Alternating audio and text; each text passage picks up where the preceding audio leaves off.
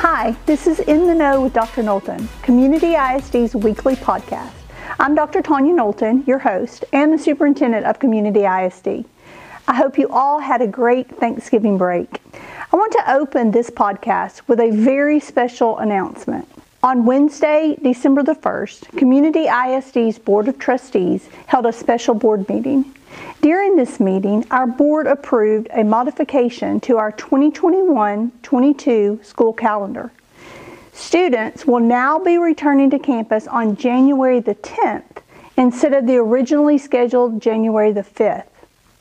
This accommodation was made so that Brave Nation can implement a reset of our culture and our expectations before the start of the spring semester. Community ISD staff will still be expected to return from their winter break on January the 3rd, and we will still have professional development and planning time on January the 3rd and the 4th. On January the 5th, all of our staff will meet together as a district to discuss the issues that Brave Nation and school districts across the nation have faced this year.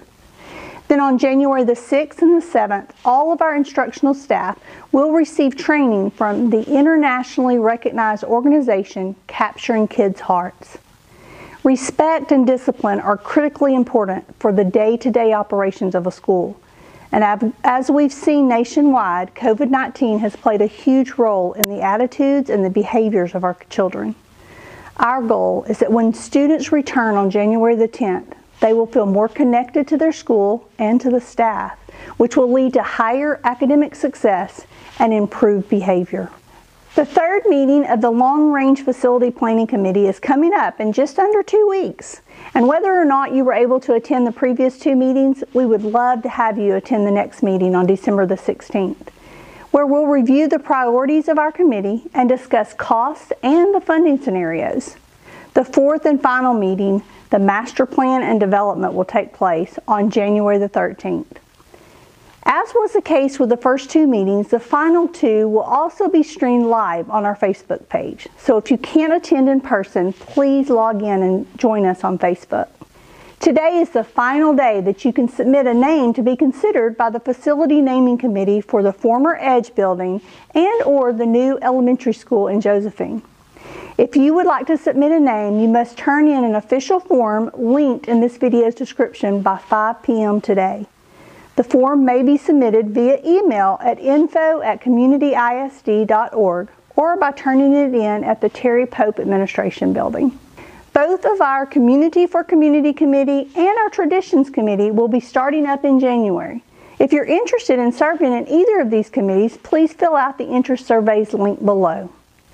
Both of our varsity basketball teams are playing in a tournament this week. The Lady Braves will continue playing at Winnsboro Tournament today and tomorrow, and the boys team will play at Royse City Tournament today and tomorrow. Go Braves! I've got a new Facebook page that you can follow. Just search for Dr. Tanya Knowlton or click on the link in the description and then hit like to stay up to date on everything I'm doing around the district as well as general information about what's happening in Brave Nation. And finally, I wanted to highlight a wonderful life skill that some of our Edge Middle School students learned in health class this week, CPR. This is just one of the many amazing learning opportunities that Brave Nations provides for its students, making sure that our graduates are well prepared for all aspects of life. Thanks once again for tuning in to this week's In the Know with Dr. Knowlton.